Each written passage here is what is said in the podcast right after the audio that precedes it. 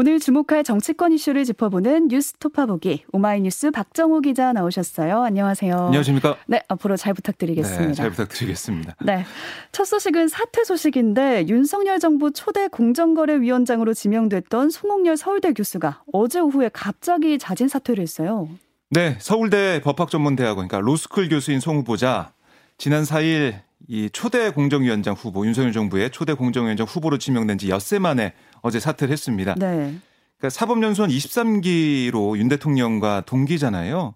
그래서 사실 이 부분에 대한 지적도 좀 있었는데 사실 근데 더 관심을 끌고 비판을 받은 이런 지점 바로 2014년에 있었던 이 성희롱성 발언입니다. 그렇죠. 그때 2014년 서울대 로스쿨 1학년 학생 100여 명과 저녁 자리에서 송 후보자가 많지 않채 넌 외모가 중상, 뭐 넌 중하, 넌 상 이런 식으로 외모 품평하면서 음. 성희롱 발언한 사실이 알려져 무리를 빚었거든요. 또 한 여학생에게는 이효리 어디 갔다 왔느냐? 너 없어서 짬 못했잖아. 이렇게 말을 아유, 했었고 예. 또 다른 여학생에게는 자리에 있던 한 남학생을 가리켜서 너 얘한테 안기고 싶지 않느냐? 나는 안기고 싶은데 이렇게 발언하는 것으로 전해졌습니다.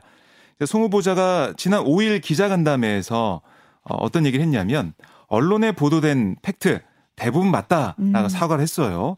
특히 그 자리에서 아, 그것 때문에 제가 자격이 없다거나 문제가 생긴다고 해도 사실을 담담하게 받아들이자고 속으로 생각하고 있다. 그러니까 만약 이 일이 커져서 도저히 이건 아니다 하면 흔히 말하는 낙마 이런 부분까지 생각하고 있다.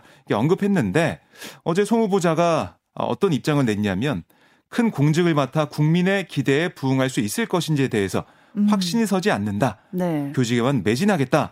이렇게 사태의 변을 밝히면서 어, 뭐 도저히 이건 아니다라는 판단을 내린 게 아니냐 아, 이렇게 좀 해석할 수가 있겠습니다. 네, 아무래도 이 과거 발언에 대한 비판이 계속되고 있어서 부담을 느꼈기 때문에 사퇴한 거 아닐까 싶기도 네, 한데요. 그렇습니다. 그러니까 대통령실은 이 과거 발언에 대한 학교의 별도 처분이 없었다면서 큰 문제가 되지 않는다 이렇게 판단했었지만 송 후보자는 부담을 가지고 있었던 것 같은데 아, 송 후보자가 기자간담회 당시 어떤 얘기도 했었냐면 제가 교수로서 좀 편한 삶을 살아왔기 때문에 엄격하게 관리를 잘하는 그런 식으로 살아오지 않아서 여러 가지로 모자란 점이 많다.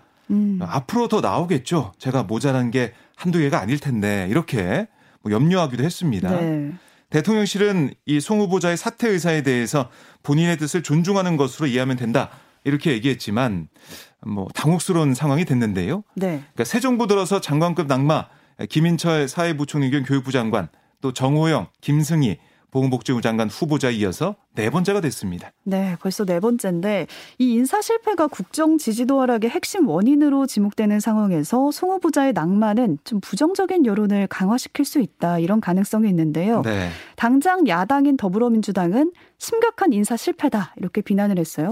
그렇습니다. 민주당은 이 윤석열 대통령이 인사 실패를 겸허히 받아들이고 잘못된 인사를 바로잡길 바란다 이렇게 지적을 했고요. 이어서 이게 국민이 느끼는 인사 실패는 심각한 수준인데 윤 대통령은 빈틈없는 발탁이라고 얘기하면서 인사 실패에 대한 국민의 지적에 불쾌감을 토로했다. 이렇게 또 음. 비판을 했습니다. 예. 그러니까 지난 4일 윤 대통령의 출근길에 기자들에게 이 인사 문제를 두고 우리 정부는 빈틈없이 사람을 발탁했다. 이렇게 자부한다라고 얘기하면서 전 정부와 비교할 바가 아, 그런 비교할 바는 아니라고 생각한다. 이렇게 음. 말한 점을 지적한 것 같고요. 또 이제 당대표 선거에 출마한 강병원 의원도 페이스북에 특혜와 부동산 투기 의혹, 성희롱에 휩싸인 고위공직 후보자의 낙마까지 선진국의 위상을 어떻게 이런 식으로 갉아먹냐. 아, 이 공적 인사 체계를 훼손한 데 대한 전방위적인 국정조사를 요구한다.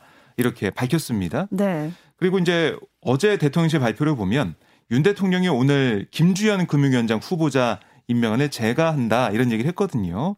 근데 이 김주현 후보자는 사실 국회 파행 상황 때문에 인사청문회 못했어요. 음. 그러니까 이런 상황에서 바로 이제 임명해버린 이런 모습.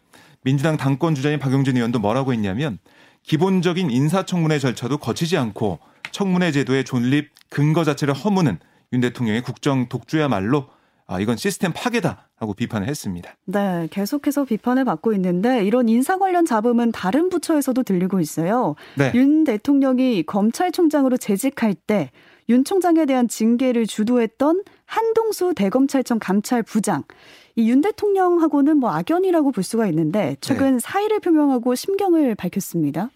네, 그 내년 10월까지 임기인 한 부장 어제 SNS에 어떤 글을 남겼냐면 임기제 공직자의 임기가 보장돼야 한다는 생각은 변함없고 또 권력기관일수록 검, 그 감찰의 독립성이 더 보장돼야 한다 음. 이런 생각에도 변함이 없다. 네. 아, 근데 국록을 받는 공직자로서 제대로 일할 수 없는 상황을 맞이하면서 새 부를 새 수를 새 부대에 담겠다는 강력한 의지에 잠시 뒤로 물러서 볼 뿐이다 이렇게 얘기를 했습니다.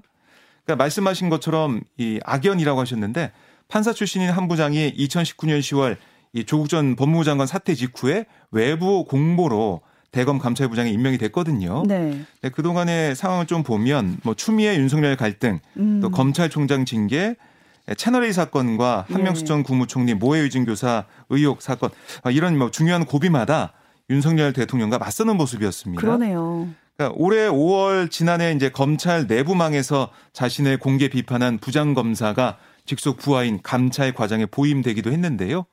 아, 결국 이 정권이 바뀐 이후에 제대로 일을 할 수 없는 상황이었다. 이렇게 한 부장이 사태 배경을 밝히면서 물러나게 됐습니다. 네. 두 번째 정치권 소식으로 가보겠습니다. 이번엔 국민의힘 얘기인데요. 이준석 대표의 6개월 당원권 정지, 이 중징계로 당이 후폭풍에 휩싸였는데 본격적인 수습 절차에 돌입한다고요. 네, 국민의힘이 오늘 초선 재선 중진 뭐 이렇게 릴레이 선수별 모임을 해요. 네. 그다음에 오후에 의원총회를 열어서 이번 사태 수습을 위한 총의를 모을 예정인데요. 일단 사상 초유의 당대표 징계 사태 이에 따른 직무 정지가 언제부터 적용되는지 여기에 대한 기본적인 당원 당규 해석에서부터 이견이 나오고 있거든요. 음. 이걸 해결하는 게 급선무가 됐습니다. 그러니까 이 대표 측은 징계 의결 통지를 받은 날로부터 열흘 이내에 재심 청구를 할 수 있다. 이런 당규를 들면서 이건 아직 당대표 직무가 정지된 건 아니다. 이런 음. 입장을 보이고 있거든요. 예. 그러니까 이 징계 의결에 따른 처분 권한 뭐 이게 당대표에게 있다. 이런 점도 내세운 바가 있습니다. 하지만 권성동 원내대표는 윤리 결정 즉시 이 대표의 직무가 정지된 거다. 이렇게 얘기하고 있고요. 그래서 오늘 이 당대표 직무 대행을 맡아서 최고위원 회의를 직접 주재하겠다. 이렇게 얘기하고 있어요. 일단 당 사무처가 이 대표의 직무가 정지됐다 이런 해석을 내린 데다가 지난 9일 최고위 간담회에서도 별다른 이견이 나오지 않았어요. 그래서 이런 점을 들어서 권성동 원내대표가 당대표 직무 대행을 맡고 이렇게 네. 당 최고위를 이끄는 게 아니냐 이런 관측도 나오고 있는데요. 어쨌든 오늘 의총에서 권 원내대표의 직무대행 체제가 사실상 추인 수순을 밟을지 아, 또이 대표의 거취에 대한 논의가 좀 오고 갈지 이게 좀 주목되는 상황입니다. 네, 이 직무대행 체제가 받아들여지면은 이제 당 대표가 두 명인 상황이 되는 건데. 어, 그러니까 직무대행을 권성동 원내대표가 맡아서 당 대표 네. 어, 업무를 수행하고 그러면 이제 이준석 대표는 사실 당원권 정지 6개월이잖아요. 예. 그러니까 6개월 뒤에 다시 대표로 돌아오는 거죠. 음. 어, 사퇴하지 않고 가만히 계속 있게 된다면 6개월 이후에 다시 당 대표로 복귀를 하는 겁니다. 예. 이런 상황에서 이준석 대표의 생각이 궁금한데 주말 내내 별다른 입장을 내놓지 않았어요. 당초 지난 8일 새벽에 윤리 징계 직후에는 이 대표가 인터뷰 등을 통해서 뭐 대대적인 여론전에 나설 거다 이런 예상이 나왔어요. 뭐 일각에서는 이 대표가 흑화할 거다 뭐 음. 이렇게 얘기까지 했는데 아, 주말 사이는 조용합니다. 아, 활발하게 활동하던 SNS도 아, 이틀 전에 별다른 설명 없이 올린 바람의 색깔 폰타우타스 이 OST죠.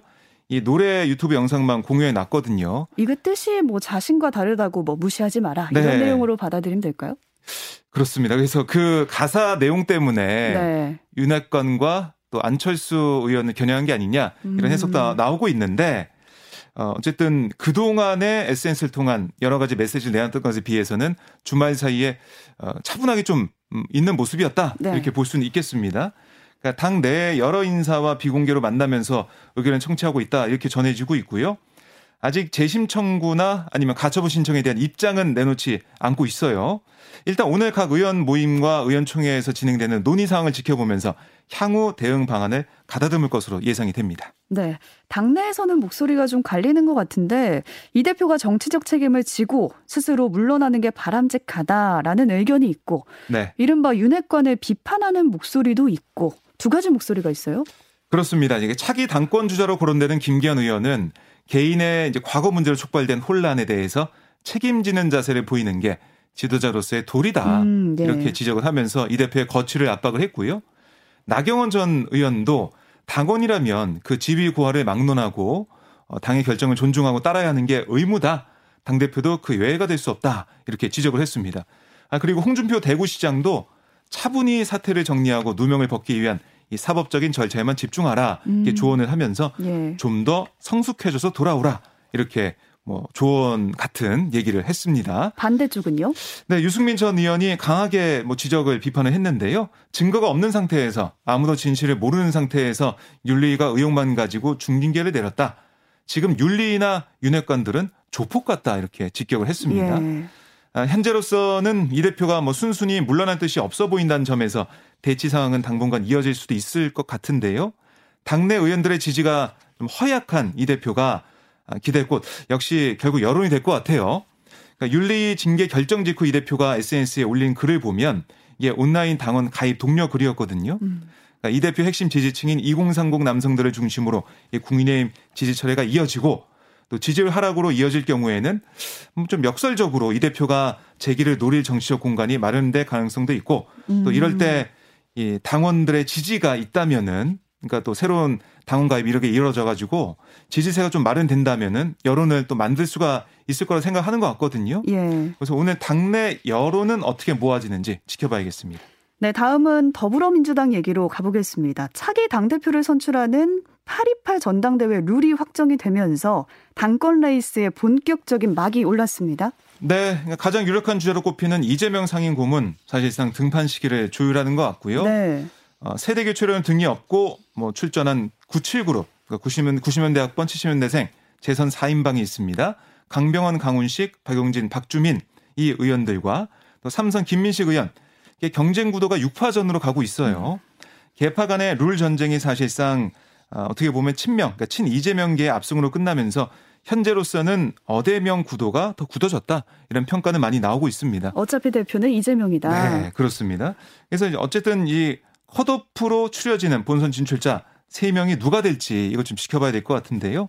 이재명 고문을 제외한 누가 본선에 갈지 이게 이제 첫 번째 관전 포인트인데 중앙위원이 100% 독식형 컷오프 투표인단이 중앙위원 70%, 국민 여론조사 30% 이게 전대 룰로 바뀌어진 게 상대적으로 인지, 인지도가 높은 후보들에게 유리할 것 같아요. 그래서 이재명 후보를 상임 후보를 제외한 이 다섯 명 중에 누가 아, 이 상위 두 명에 들어가게 될지 좀 지켜봐야겠습니다. 네. 당대표 경쟁 못지않게 최고위원 경쟁도 좀 달아오르는 것 같은데 계속해서 출마 선언이 이어지고 네, 있어요. 그렇습니다. 몇 명까지 출마하게 될지 좀 가봐야 할것 같은데요. 예. 현재까지는 삼선의 정청래 서영교 의원과 초선의 장경태 의원이 공식적으로 출마 선언했습니다. 그러니까 철험의 소속으로 친명계로 분류되는 서울 동작을 지역의 이수진 의원과 또 양이원영 의원도 출마를 검토를 하고 있고요.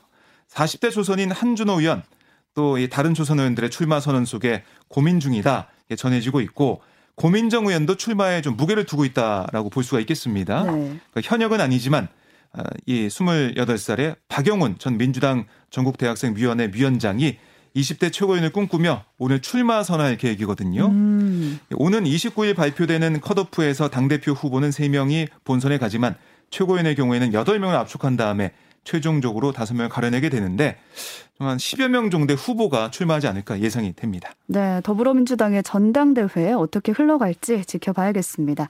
지금까지 정치권 소식 오마이뉴스 박정우 기자였습니다. 고맙습니다. 고맙습니다.